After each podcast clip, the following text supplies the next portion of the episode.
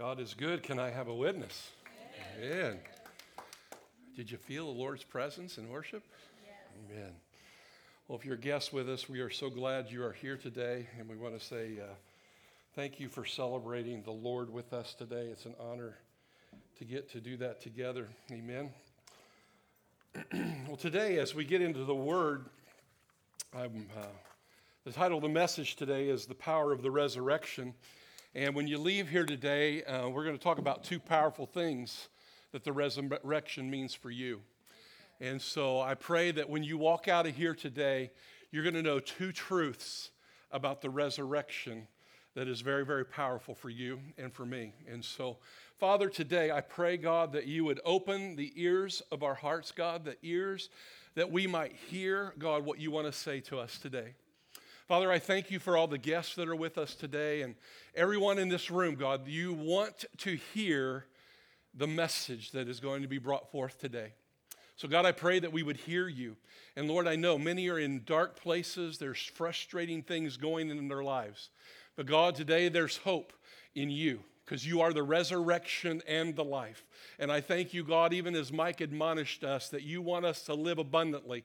I thank you, God, even in this life, there is an abundant life to live. And so, Father, I thank you for the power of your resurrection. Now, speak to us. God, calm our hearts. Help us to put the distractions aside out of our way, that we might hear your word clearly today, God. And we thank you for that in the name of Jesus. And everybody said, we sang it with the opening song today, but today is the greatest day in history. Today is truly the greatest day in history. If you think about it, today, because of Christ coming to the earth, even we mark our time by the fact that Christ was born 2023 years ago. AD. We are at 23, 2023 AD. That doesn't stand for after death like I thought it did for years. But that means Anno Domini, which means 2023, the year of our Lord, is what we celebrate as today, April 9th, 2023. 2023, year of our Lord. And so we mark our literal time in our nation and the nations of the earth by the fact that Jesus Christ came to the earth. Does that excite anybody? Now, I know they're trying to change that right now because they're trying to change it from BC to before Common Era, and they're trying to remove Christ from that to make everybody happy. And now they're calling it, you know, BC and BCE, and it's really not. Can I have an amen? we mark our time on Christ. And I say thank you that the earth acknowledged you, Jesus. The world has acknowledged that we are in the 2023 year of our Lord.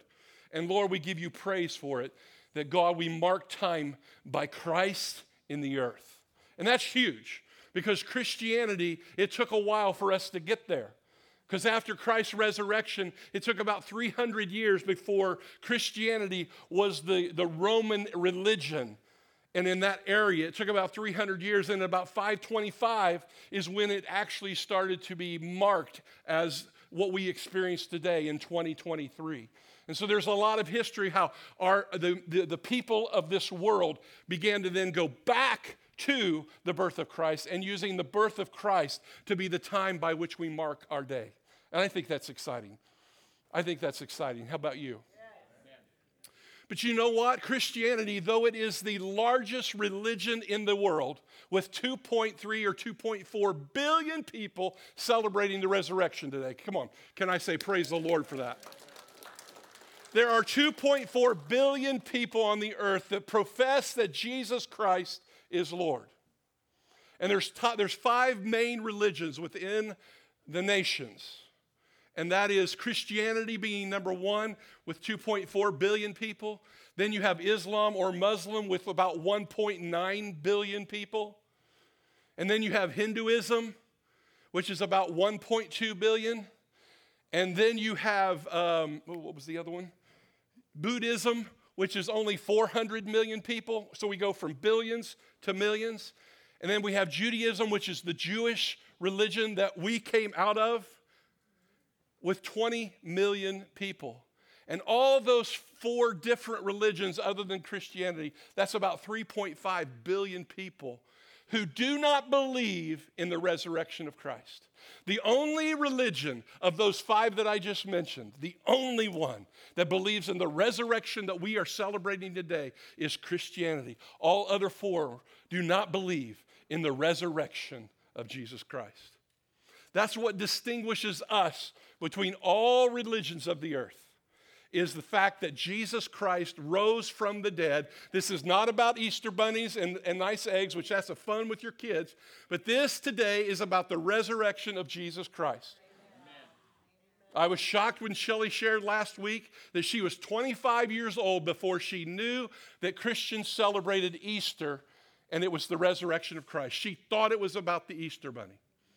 Today, my friends, we are here to celebrate the King of Kings and the Lord of Glory, that He came as a son from the living God, and He came to this earth for you and for me, and there's some freedom and some victory He gave us through the resurrection. And I want to declare that Jesus Christ is the resurrected Lord. And I hope when you leave here today that you are on the side of faith in Christ and you're leaving here going, I believe in the resurrected Christ. Because that is what we are celebrating today. Because Christianity, the resurrection is, the resurrection is a central doctrine, doctrine of Christianity. It is based on the belief that Jesus Christ rose from the death on the crucified cross and on the third day, he rose from the grave and he defeated both death and he defeated sin through the resurrection of his natural body coming to life. And we're going to celebrate that today. We worshiped him and we celebrated, but man, that is this, one of the central themes of our faith is his resurrection. And I praise God for it. But what's amazing, friends, is this of the four religions that I just mentioned that encompass about 3.5 billion people, there are still about 7.9 billion people on the planet. And so there's only 2.4 billion people who believe in the resurrection of Christ. There's a whole bunch of billion people that don't know that Jesus is the resurrection Lord. And so you need to know what you believe, why you believe it, what that brings to you as a Christian, so that you can share that gospel and that good news with other people. Can I have an amen? And so you've got to get this inside you. Why is the resurrection so important? Because I got good news for you, but I've got other news for you too. Because without the resurrection, you die in your sin. Without the resurrection of Christ and without believing in Him, you do not get to go to heaven and experience life everlasting with God.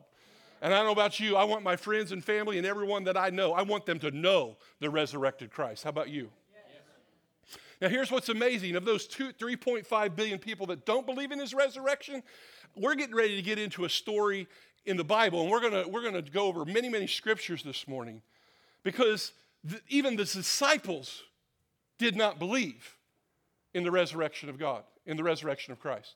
They did not believe he was going to rise from the dead. It's very startling when you think about how Jesus told them before he was leaving.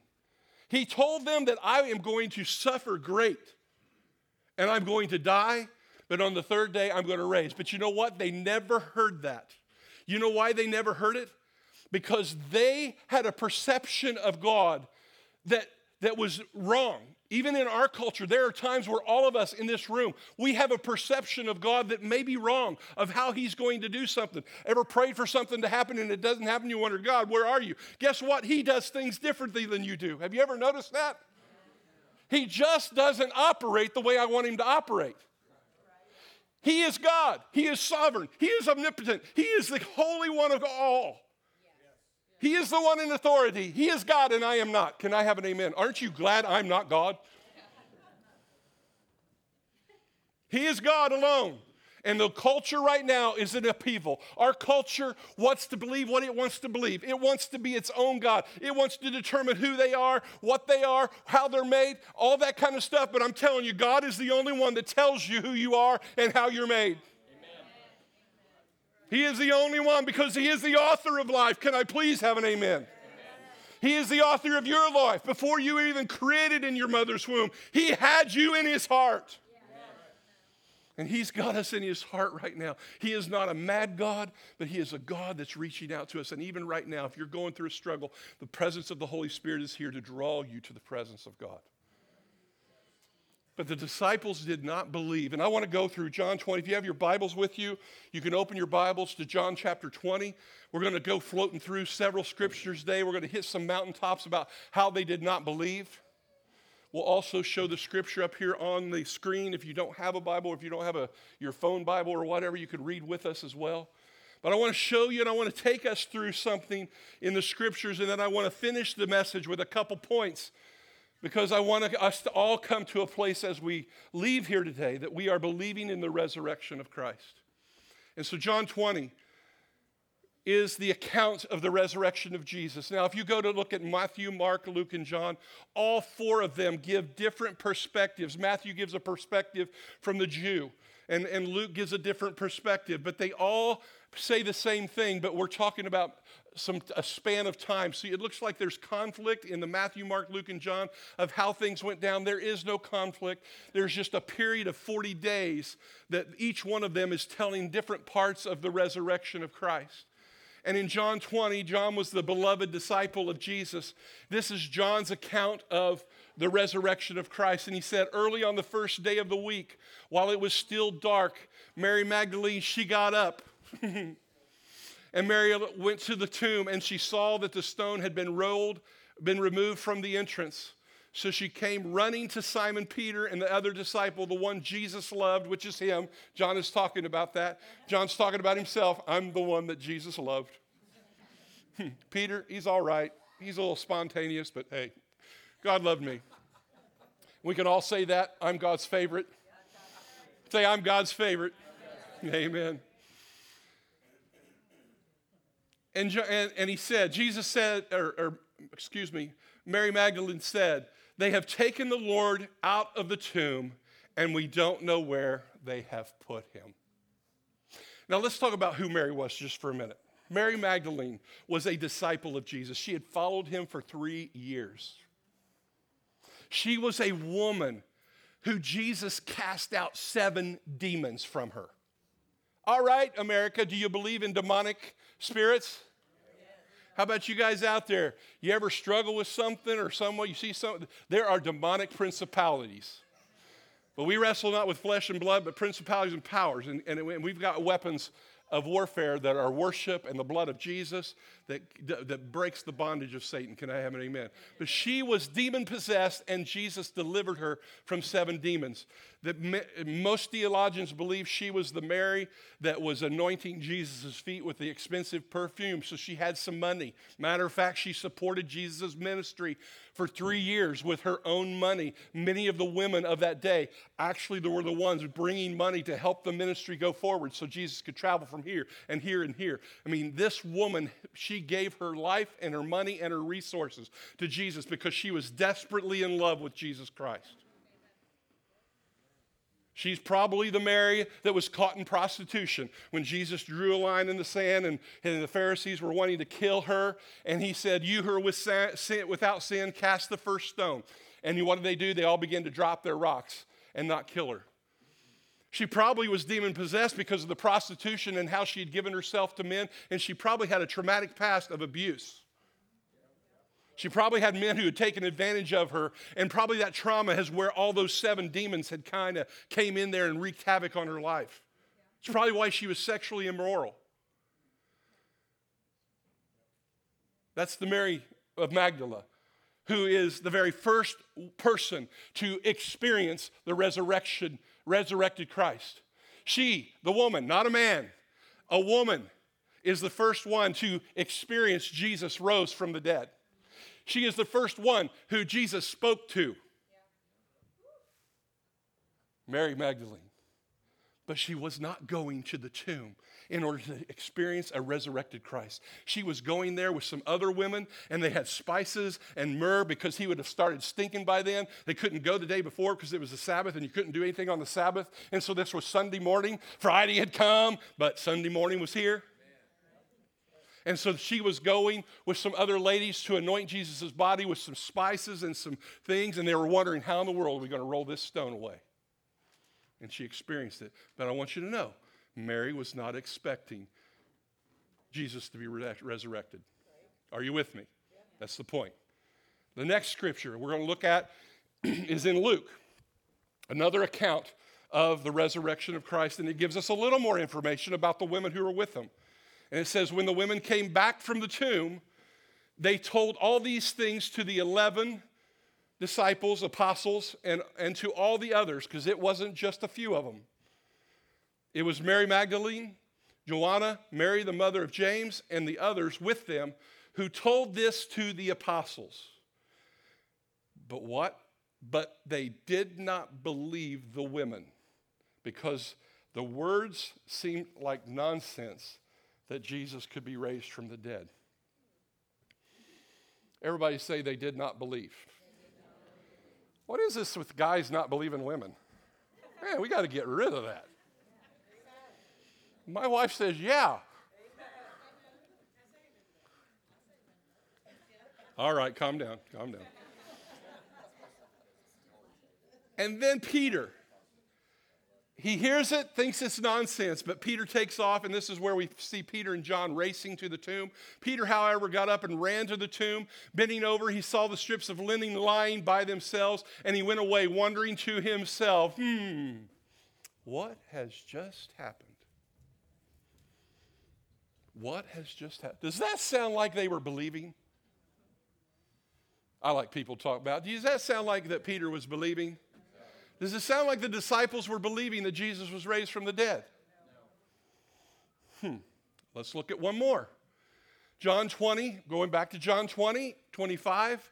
So the other disciples told him, and this is with doubting Thomas. So when Jesus first revealed himself to the disciples, Thomas was not there. And so the other disciples told Thomas, Hey, Thomas, we have seen the Lord. Everybody say, We have seen the Lord. Seen the Lord. but he said to them, Thomas said, Unless I see the nail marks on his hands and put my fingers where the nails were and put my hand into his side, I will what? Not believe. The disciples did not believe or expect that Jesus would raise from the dead. Mm.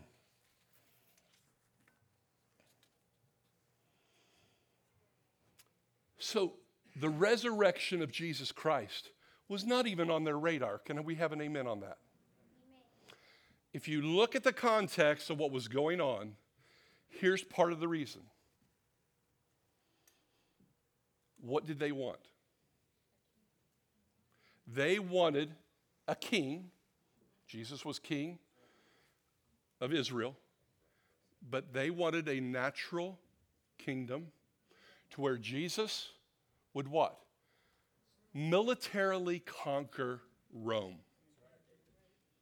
They wanted a king who would militarily go to battle against Rome and defeat Rome because Rome was in, con- was in control of Israel. Rome was, had total occupation and authority over, over Israel and they were believing for a Messiah who would come and bring freedom for them from this occupation of Rome. Are you guys with me? So, what they thought and how they thought God was going to do it was in a natural way. How many times do we do that? We want God to naturally come and do something. Sometimes He does it spiritually before He ever does it naturally. Sometimes He does it naturally and then the Spirit follows. That's why we have to be what? Led by the Spirit and not by our flesh. So, what I want to say today is I believe that the unbelief of the disciples is actually convincing proof of the resurrection. I'm going to say that again. I believe that their unbelief, that their unbelief is actually convincing proof of the resurrection. And you say, why? Because if go with me on a journey for a moment. What happened in the Garden of Gethsemane when Jesus was betrayed by Judas. If you didn't watch the Passion, we watched the Passion last night. I encourage you to watch the Passion. Yes, with your kids, be very concerning where you what, what they watch. It is a brutal beating. But when Jesus is praying in the Garden of Gethsemane and he is suffering of the grief and all of this of, of, of going to the cross, he's getting ready to go to the cross in the morning. What happens when the soldiers come to arrest him? We know Peter cuts off one of the soldiers' ears, and, and Jesus says, If you live by the sword, you die by the sword. And so he told them to put that, but they, they took Jesus away. But what did the disciples do? They scattered. They struck the shepherd, and the sheep scattered. I mean, Peter followed from a distance as they arrested Jesus and they were beating on him and, and hitting on him, and they, they take him to the, to, uh, the high priest and, and the council in the temple, and you know, they bring Jesus before him, and they're bringing all these false accusations about him, and they're spitting on him, they're hitting him, and they're doing all this kind of stuff. And Peter's just back in the background. He's watching, you know, he's watching, and, and, and, and, and but all the disciples, they've scattered, they've ran home. They took tail and run. Is that not true? And as soon as one of them recognizes, whoa, whoa, whoa, aren't you Peter, that guy that's been, weren't you one of the disciples? And what's Peter do? He denies Christ. No, I don't know him. I've never known him. I don't know what you're talking about. He does it three times, and then what does the rooster do? And then Peter goes into this deep mourning. Oh my gosh, I betrayed the living God. What else was going on? Where were the disciples at when Jesus was at the cross? There was only one, well, there was one apostle and several disciple women at the cross. But all the other disciples, they were either watching from a distance or they were hiding. Am I not right? They were fearful, they were afraid. They're scared, they're grieving, they're confused. They're like me. When I get disappointed about ministry, they were disappointed. When you're disappointed about how many, what God's doing, and when you're disappointed that there's not more people getting saved and there's not more people following Christ, you know, and, it go, and it's going down a different way than you thought. It's easy to get disappointed. Can I have an amen? It's really easy to get disappointed in your life when it's not going as well as you want. But God is here to tell you, I'm the resurrection and the life, and I'm going to make it better.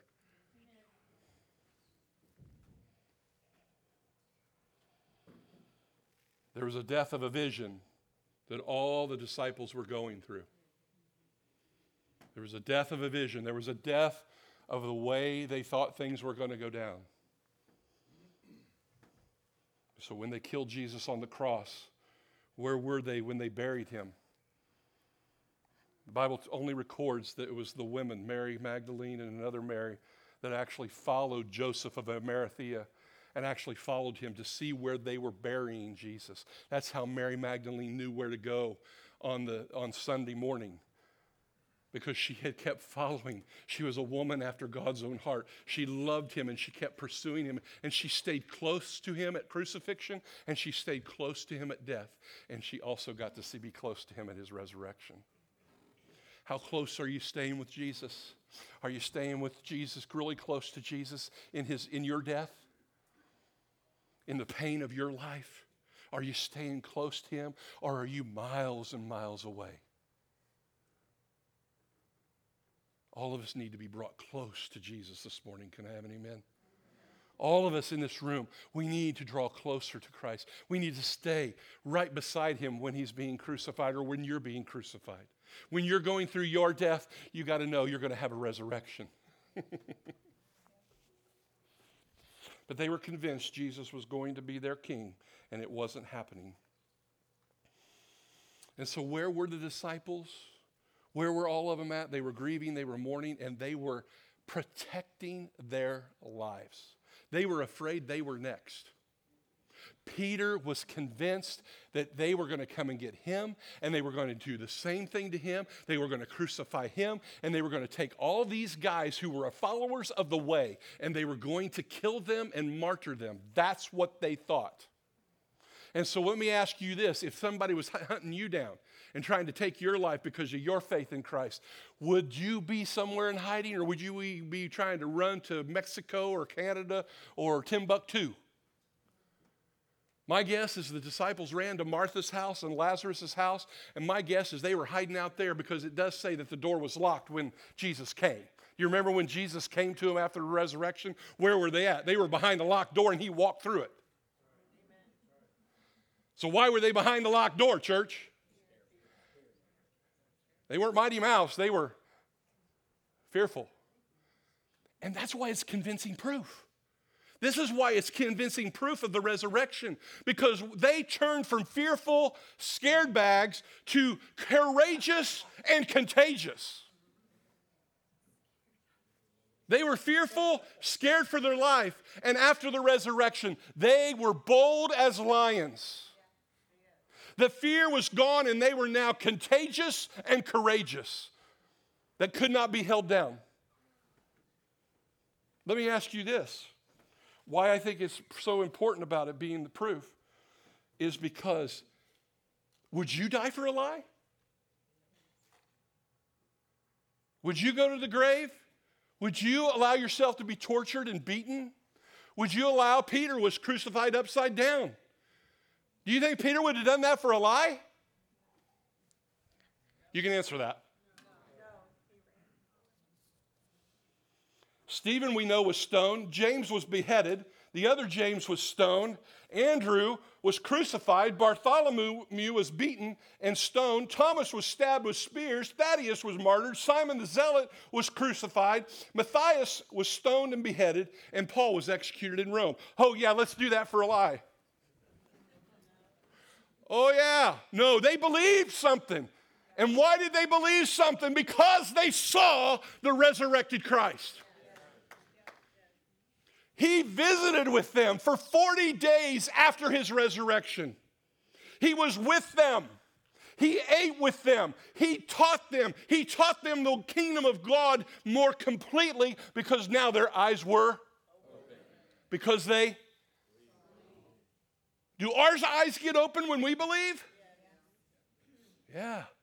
This life of a Christian sounds like bogus, silly garbage if you're not born again. But once you get born again and you ask Christ into your life, it's like the Word of God comes alive. It all begins to make sense.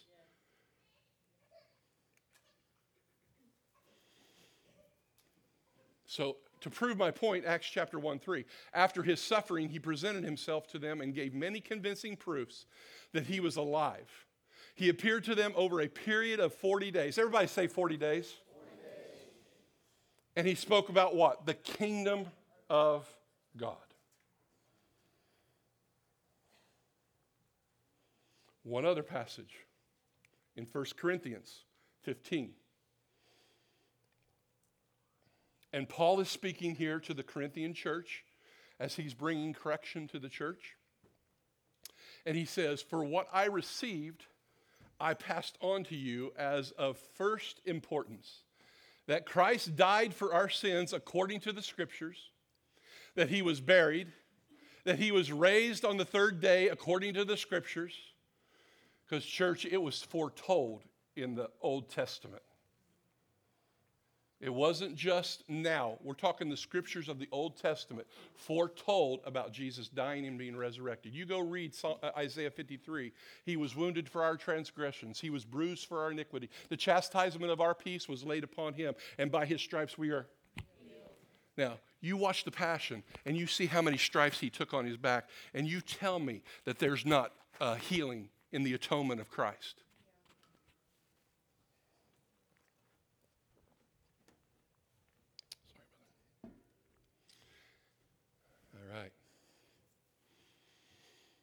Where was I?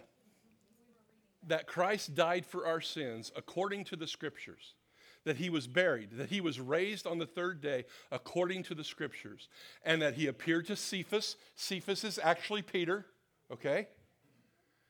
And then to the 12. After that, he appeared to more than 500 of the brothers at the same time. Everybody say 500. 500. Say it again 500. 500.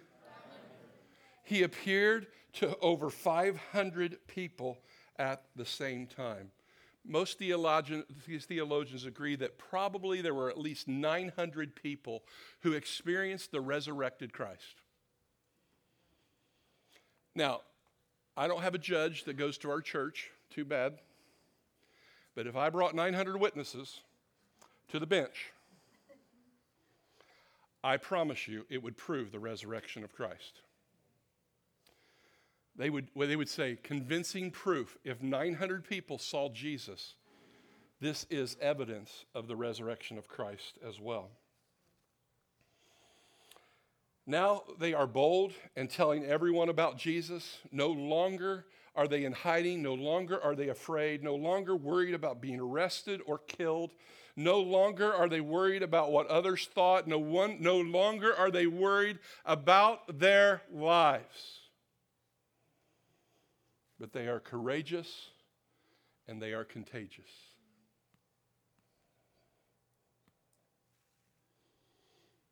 And I've been challenged by this scripture because I'm sometimes intimidated to talk to people on the street about Jesus.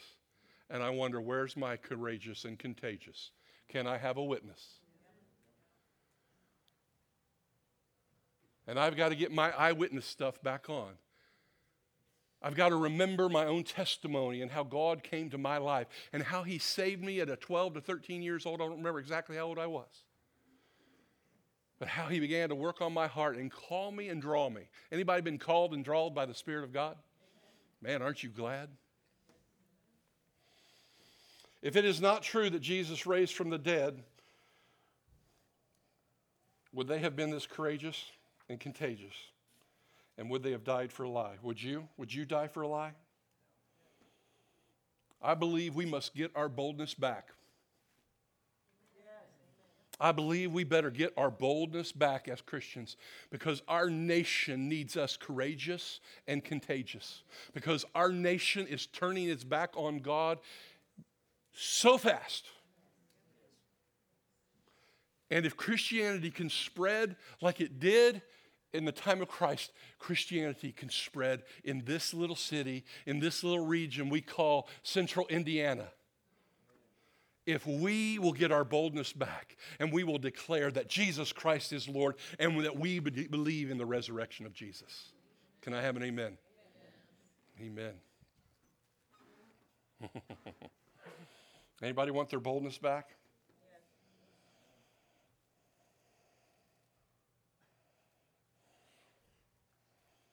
So these men, excuse me, gets hot up here. Those lights are pretty bright.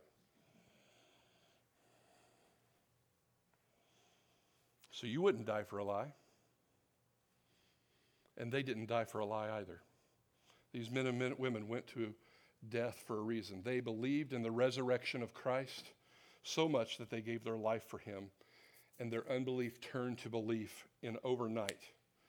And by golly, that is proof to us today of the resurrection of Jesus. That's why I say their unbelief was such convincing proof of the resurrection because they went from unbelief to belief after they had seen the resurrection of Jesus. And so that's why I believe it's convincing proof. So, my question for all of us today is this Do you believe that God raised Jesus from the dead. Everyone in this room needs to answer that question. Everyone in this room needs to answer the question Do I believe that Jesus was raised, by the, raised from the dead by God?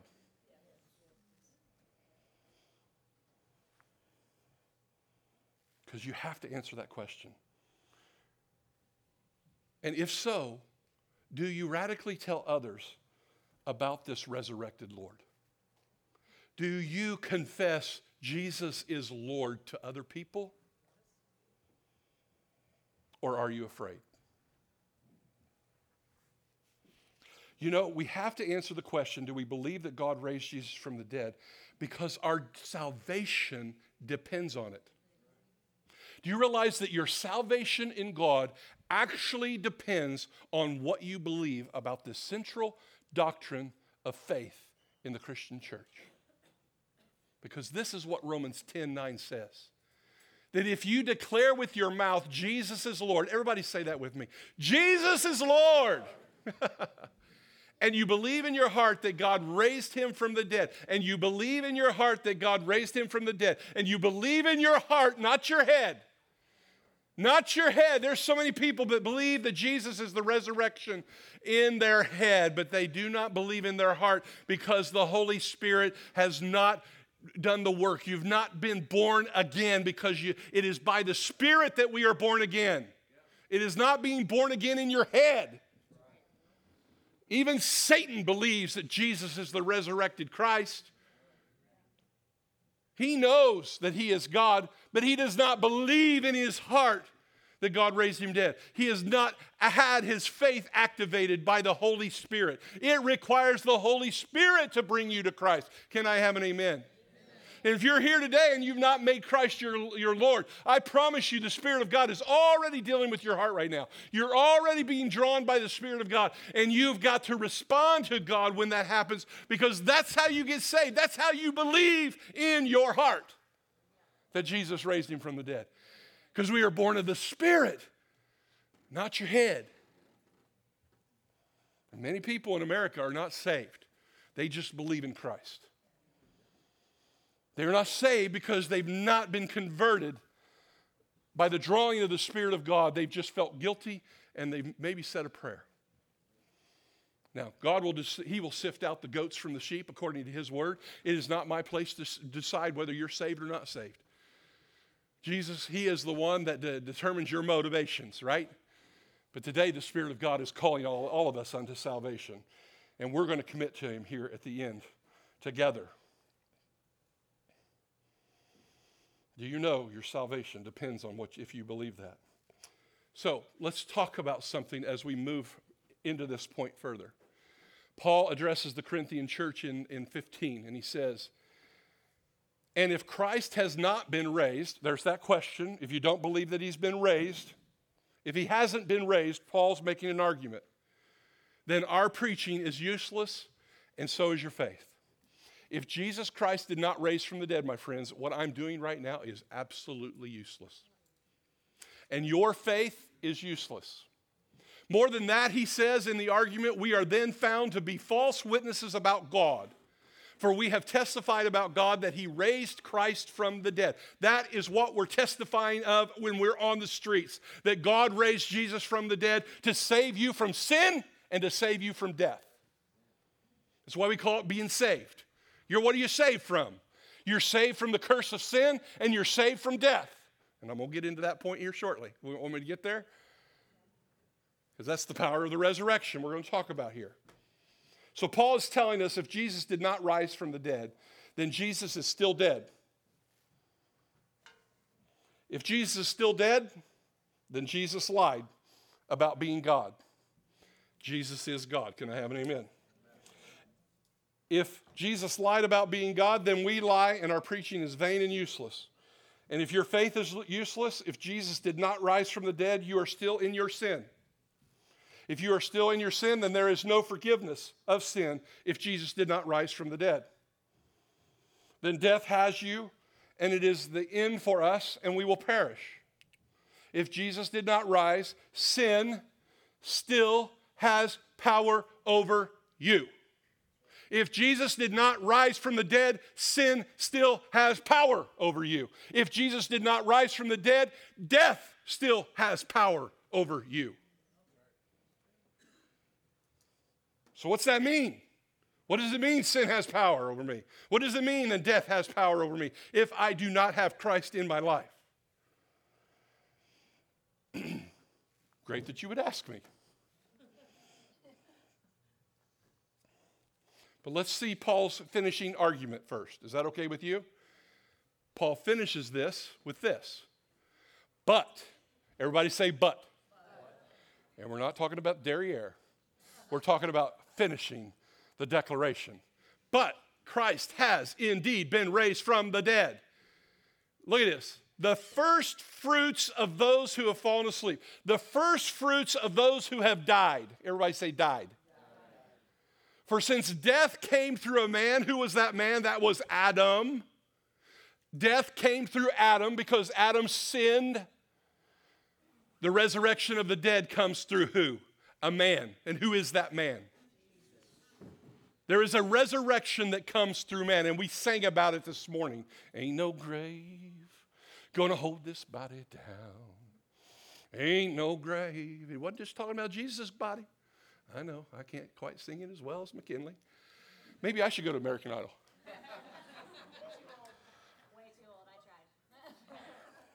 oh man, they haven't heard me sing.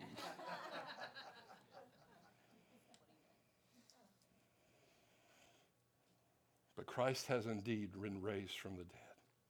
And if you believe Jesus Christ is Lord and you believe God raised him from the dead, there is a promise in this scripture that I want to point out to us today that I get so excited and I do the curly shuffle about it.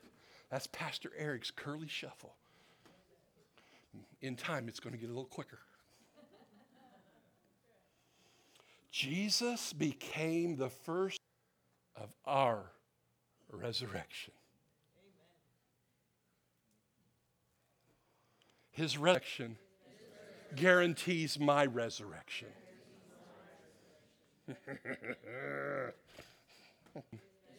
guarantees my resurrection.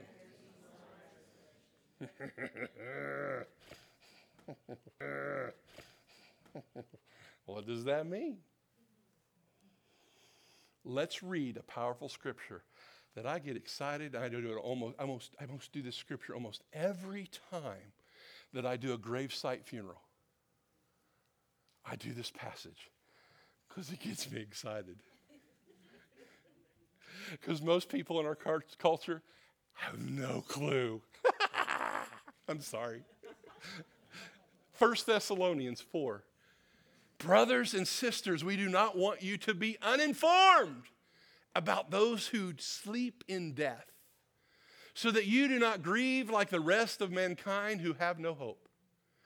For we, everybody say we, believe that Jesus died and rose again, and so we believe that God will bring with Jesus those who have fallen asleep or died in him. I have some friends who have died in Christ. Gary Tower, a sweet brother of mine. John Thixton, Kristen Supinger, my brother in law Terry, our own little baby that was born uh, prematurely. I've got a lot of people who are dead in Jesus in my life. Anybody else?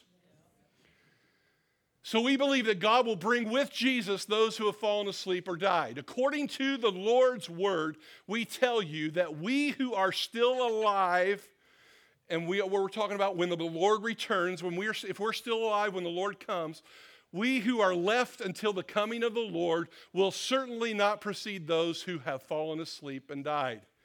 For the Lord himself will come down from heaven. Everybody say, The Lord will come down from heaven with a loud command, with the voice of the archangel, and with the trumpet call of God. And the dead in Christ will rise first. After that, we who are still alive and are left will be caught up together with them in the clouds to meet the Lord in the air, and so we will be with the Lord forever. Therefore, encourage one another. I want to encourage you today with this scripture. Here's what's going to take place. Which place, any, oh, anybody geographically challenged in the congregation? You don't know where north, south, east, or west is? Okay, I'm going to help you. Behind me is east. Church, Jesus Christ is going to return. The second coming of Jesus Christ is close at hand. Everybody thinks there's going to be this apocalypse, and yeah, there's going to be trouble. There's all going to be all kinds of things going to be happen. And it looks like we are dead close to it. Who knows? But here is what is going to happen. Hear me. And tell it to everybody you know. The archangel is going to make a loud declaration, and there is going to be a, a, a, sounding of a trumpet. And I'm telling you, Jesus is going to come from the eastern sky, and he's going to split it wide open. And he is going to come on a white stallion, and he's going to come into the earth. And the dead who have known Jesus Christ are going to come out of their graves. Gary Tower will be resurrected. And if we've, if we've left, we will be resurrected in a new body. And it says, then we who are still here will be caught up with the Lord. It's called the rapture, but the rapture is not even in the scriptures. But it's the theological belief of the church being raptured out. Jesus' resurrection paid for your resurrection. The big kahuna point. Oh, God, forgive me for saying that word, whatever that means. The big point, remember this you will be raised from the dead. Everybody say that. I will be raised. Say it again. I will be raised from the dead. If you are in Christ, if you are a follower of Christ, you will be raised to this life, from, to, from death to life. Yes, we have been spiritually already brought from death to life. When we came to know Christ, the old man died and the new man came. And there is a resurrection that's already taken place in the natural because I am not the same man. My wife will tell you I don't have the same temper. She will tell you I don't have the same struggles. I am a different man because I'm going from glory to glory to glory as He continues to clean the crud out of my life, just like you. But don't let the enemy convince you that you're not born again. If you've said the name of Jesus and you have called upon his name and you've been born again, the accuser of the brethren will tell you you're not. And that's where you say, Oh no, Satan, I'm going to be raised from the dead. I will have a future resurrection, not just my resurrection of being born again. Are you still with me? I'm getting close to landing the plane. So, the big point you will be raised from the dead. You can be assured of your own resurrection. You do not have to fear death. You, you currently have victory over death. If you are a follower of Christ, and you have confessed Jesus Christ as Lord, and you believe that Jesus was raised from the dead by God, you have victory over death. That's what that scripture means.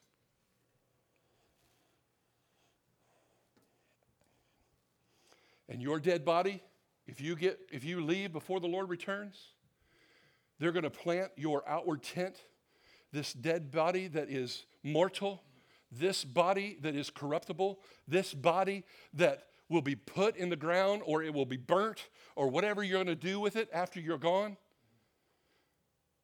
That there is some spiritual miracle that takes place when Jesus returns and he will put all the molecular structures back together and he will give you a new body, a resurrected body. That is good news for you. I hope that excites you. It sure does me. You will be raised. And so you have, number one, victory over death. The second point is you have victory over sin. Let's read Romans. Oh, the second thing is you are delivered from sin. That's our second point. You are delivered from sin. Everybody say, I'm delivered from sin. Oh, Eric, you haven't seen my late life lately. I ain't delivered from sin. you see me last night? You're delivered from sin. You're delivered from the curse. You're delivered from the curse of sin. What do we mean by that? Let's see what the Word of God says to prove our point. Romans 10. Oh, we just did that. No, I went too far. Back up. I know what I did. I forgot to put a scripture in there. Okay. Everybody go to Romans 4:25. Guys, if you can put Romans 4:25 in the video, I left out a scripture by accident. Is that really did I do that? I sure did. Huh. No wonder I was thrown off. Romans 4:25, I'll read it to you. Listen to this. Close your eyes and listen to it. Jesus was delivered over to death for our sins and was raised to life for our justification. I'm going to read it again. Jesus was delivered over to death for your sins, and Jesus was raised to life for your justification.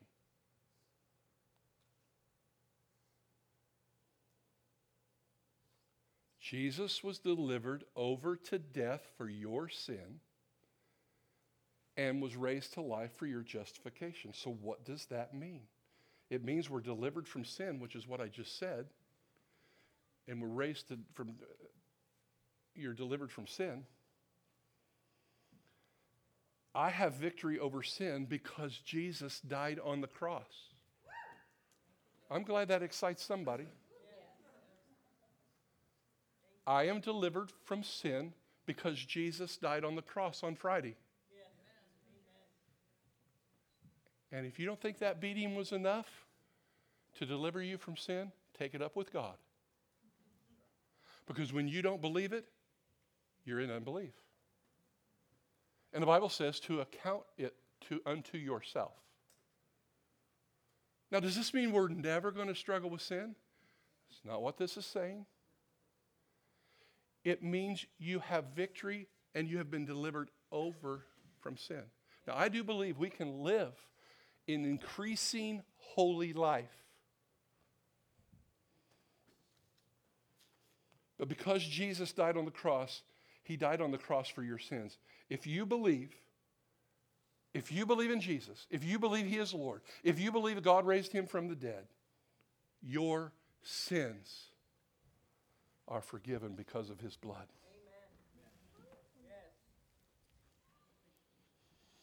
Why do they drink that grape juice? That seems so weird to me. Because we remember that he went to the cross and shed his blood so that I could have victory over sin.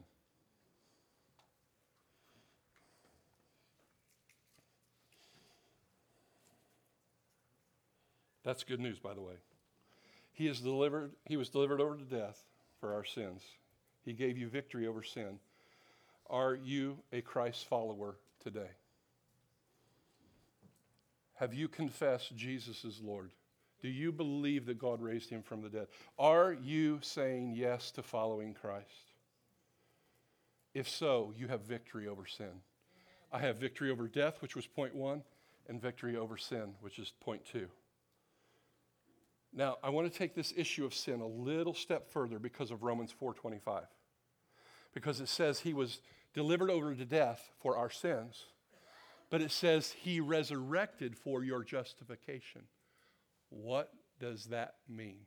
We don't we're you don't, yeah, it's not like I'm saying to Sarah over there, "Oh yeah, man, you're justified." Yeah, the only thing we justify is we justify our sin. That's the only place we use justification. Is we justify the sin that we want to do. Um, but not you guys. Not you guys. But we don't use the word justification very often in our culture, do we? But it's a powerful legal accounting term. And this is what it means. Listen, close your eyes. Listen. What is justification? Justification is God declaring and God making you righteous in the sight of God. God declaring over you that you're righteous, but God also making you righteous, holy in His sight. Not in your sight.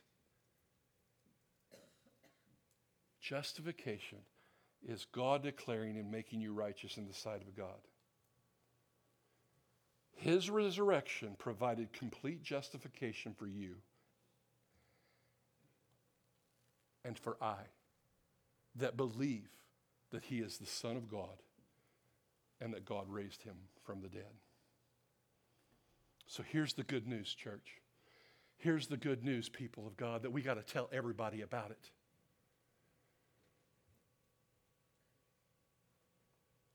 No sin, but you're declared and you're made righteous in the sight of God because of his resurrection. Father, I thank you that we stand before you, not just declared righteous, but you are making us righteous, and we have been made righteous. So, what God sees in you right now is He sees you through the blood of Jesus Christ. And he sees you through his righteousness, and he and you get, you take on the righteousness of God. You take on the righteousness of Christ when you accept Him and call upon Him and ask Him to lead and govern your life. When you say, God, I want you, I want you to have the reins, I want you to control my life, I want you to be the governor, I want you to be the one in authority. I don't want to go my own way because my own way tells me and sends me into terrible troubles. But you are the resurrection and you are the life. And our salvation is in this. If you declare with your mouth, Jesus is Lord, and believe in your heart that God raised him from the dead, you will be saved. For it is with your heart, everybody say heart. It is with my heart that you believe and are justified. Everybody say justified. And it is with your mouth that you profess your faith and are saved. That's why it's important when you ask Christ into your life, you got to tell somebody. There's a confession of your faith. You need to go home, tell people, but you need to tell people right where you're at.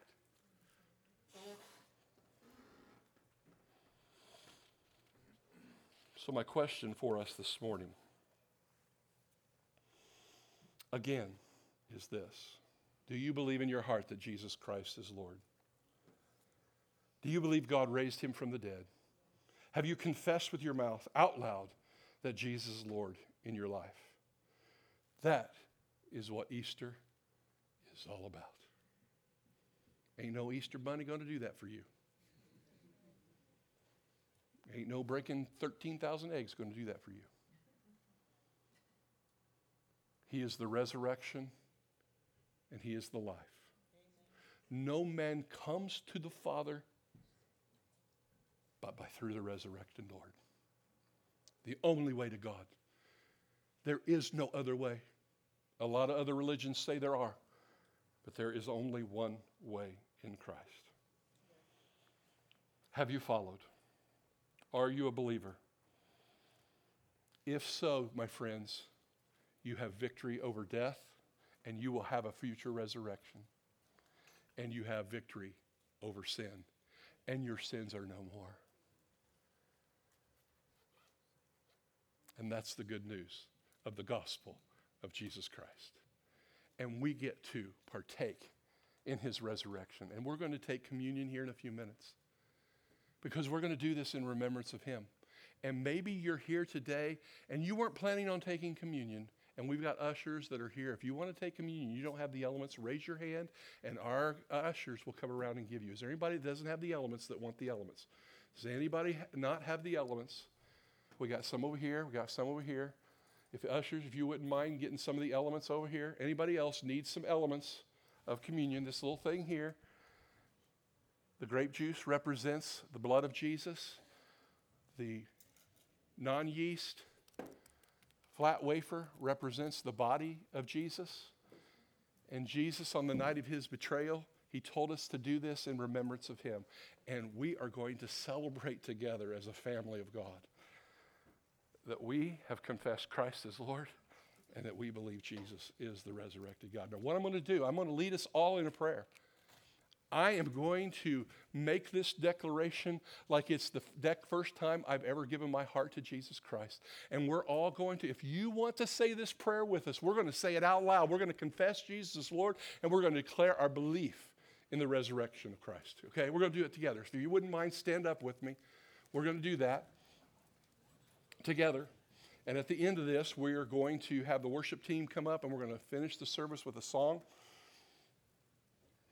But I want to take communion to, together before the worship team comes up. Anybody else need communion elements?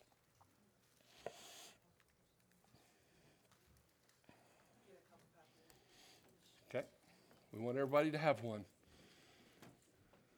If you're born again, that's what this is for. You're doing this in remembrance of the Lord. This is a powerful time. I believe that even through communion, there are people who have literally been physically healed by taking communion. There are people who get deliverance through taking and honoring the Lord's table. And so I want you to, to stretch out your faith to believe that God will do this. But I want to pray first. I know Shelly gave you an example, but we'll take that. We'll, we'll, share that here in a minute. But let's pray together. Everybody just close your eyes and let's just, you're standing before the throne of God by yourself with this community. And if you want to pray the prayer of salvation with us, let's make this declaration of who we are in God. All right, pray after me. God, I believe Jesus is Lord. We're going to say that one more time. God, we believe Jesus is Lord. God, I believe you raised Jesus from the dead. And today I confess with my mouth that Jesus, you are Lord. Jesus, you are Lord. I choose to surrender my life to you today. I surrender to your authority and I surrender to your rule over my life. Thank you for going to the cross for my sins. Thank you for giving me victory over sin. Now, Lord, I confess my sin to you. Now, here's where I want to pause. If there is a specific sin that you want to confess to the Lord, the Bible says, confess your sin to Him, and He is faithful to forgive you. If there is a specific sin the Lord is bringing to you, would you just surrender that to the Lord? You can say it into your own breath so that not everybody hears it. But Lord, I confess my sin to you. I give that sin to you right now, God. I give it to the cross. Man, thank you, God. Now, repeat with me. Thank you for taking away my sin. Thank you for taking my sin on the cross. I receive your forgiveness today. And I thank you, God, for your forgiveness. I thank you for raising Jesus from the dead for my justification. That was a long one. Lord, thank you for declaring me righteous. Lord, thank you for declaring me righteous. Now, Lord, thank you for making me righteous. I am now righteous in your eyes, God. And help me to believe this. I am cleansed and I am free from sin and I am free from death. And I thank you that I will be resurrected from the dead. And I love you, Jesus. Thank you for the resurrection power of Christ. In Jesus' name, amen. Amen. Receive that. Receive that. Thank you, Lord. Thank you, Lord. So let's take the elements. Let's take that little top part off to get the bread first. Take that little cellophane from the top, or you'll spill the wine or the juice. Maybe you want to shake that a little bit because it settles. I want you to remember this the Thursday night of this week, as we celebrated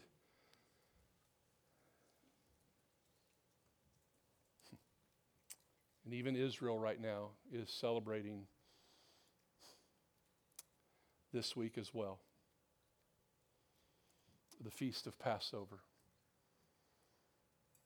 of how Jesus, of course, for them it's not this way, it's that the children of Israel were delivered from bondage by the blood of the lamb that was put on their lintel post. But we as well are delivered from sin by the blood of Jesus that is put on the lintel of our heart. That's the beautiful thing of it. And this bread represents his body. And I want to remind us that how Jesus Christ was beaten, his body was beaten and broken for you. And so I'm going to repeat what Jesus said the Last Supper. He said, Jesus, on the night he was betrayed, he took the bread, having given thanks to it, thanks, thanks, he broke it and said, This is my body broken for you. Do this in remembrance of me. Let us take the bread together. Lord, thank you for your body that was broken for us.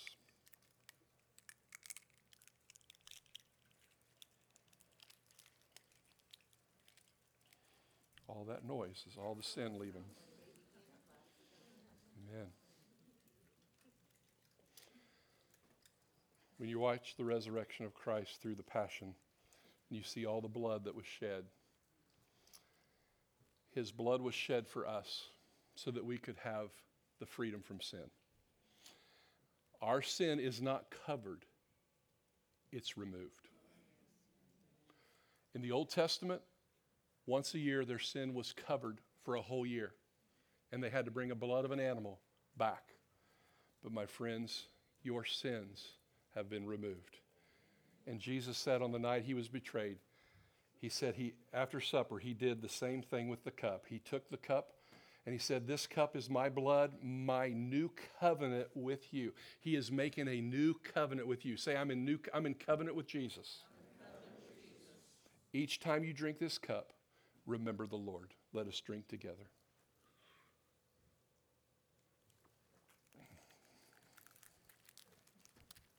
If I could have the worship team come up, I would appreciate that. As the worship team comes up to get ready for our closing song, I want to encourage those of you. If there's any here that have said yes to Jesus Christ for the first time, or maybe you're here and you've rededicated your life. Maybe you've been away from the Lord and you've, come back. Last year, the Lord prophesied that there were going to be many prodigals who had been away from the Lord, and those prodigals were going to come back. I had a conversation with a prodigal this week. And it was so encouraging how God is dealing with this man's heart and he's drawing him back. Prodigals are coming back. If you're here today, though, and you've asked Jesus into your life, or maybe you're a prodigal and you've been away from the Lord, but today you confess Jesus as Lord. Today you believed that God raised him from the dead. I want you to do one thing because it's important that we confess Christ publicly. I want you to come up with to me, if you don't mind, and. Um, I have a book for you. If you've made a commitment to Christ for the first time, this book is called What Does It Mean to Be a Real Christian? And I want to give this to you, but I want you to give you an opportunity just to talk to me and say, Today I have made confession of faith in Christ, and I want to tell somebody about it. The Bible says that if you'll confess God before man, God will confess you, or Jesus will confess you before his Father. Amen. So if you're here today and you've made that confession of faith, I have several of these up here. I'll be right up over here as we sing this last song. But it's very important you tell someone about your faith and your decision to follow Christ. But I'm proud of you and we love you and we want to say welcome into the body of Christ. We sang this song earlier and we're going to sing it again. It's called Oh Happy Day. And I don't know about you, but let's sing it with all of our hearts and let, let us give praise to the Lord that He washed our sins away. Amen. And again, if you're here, come see me. God bless you.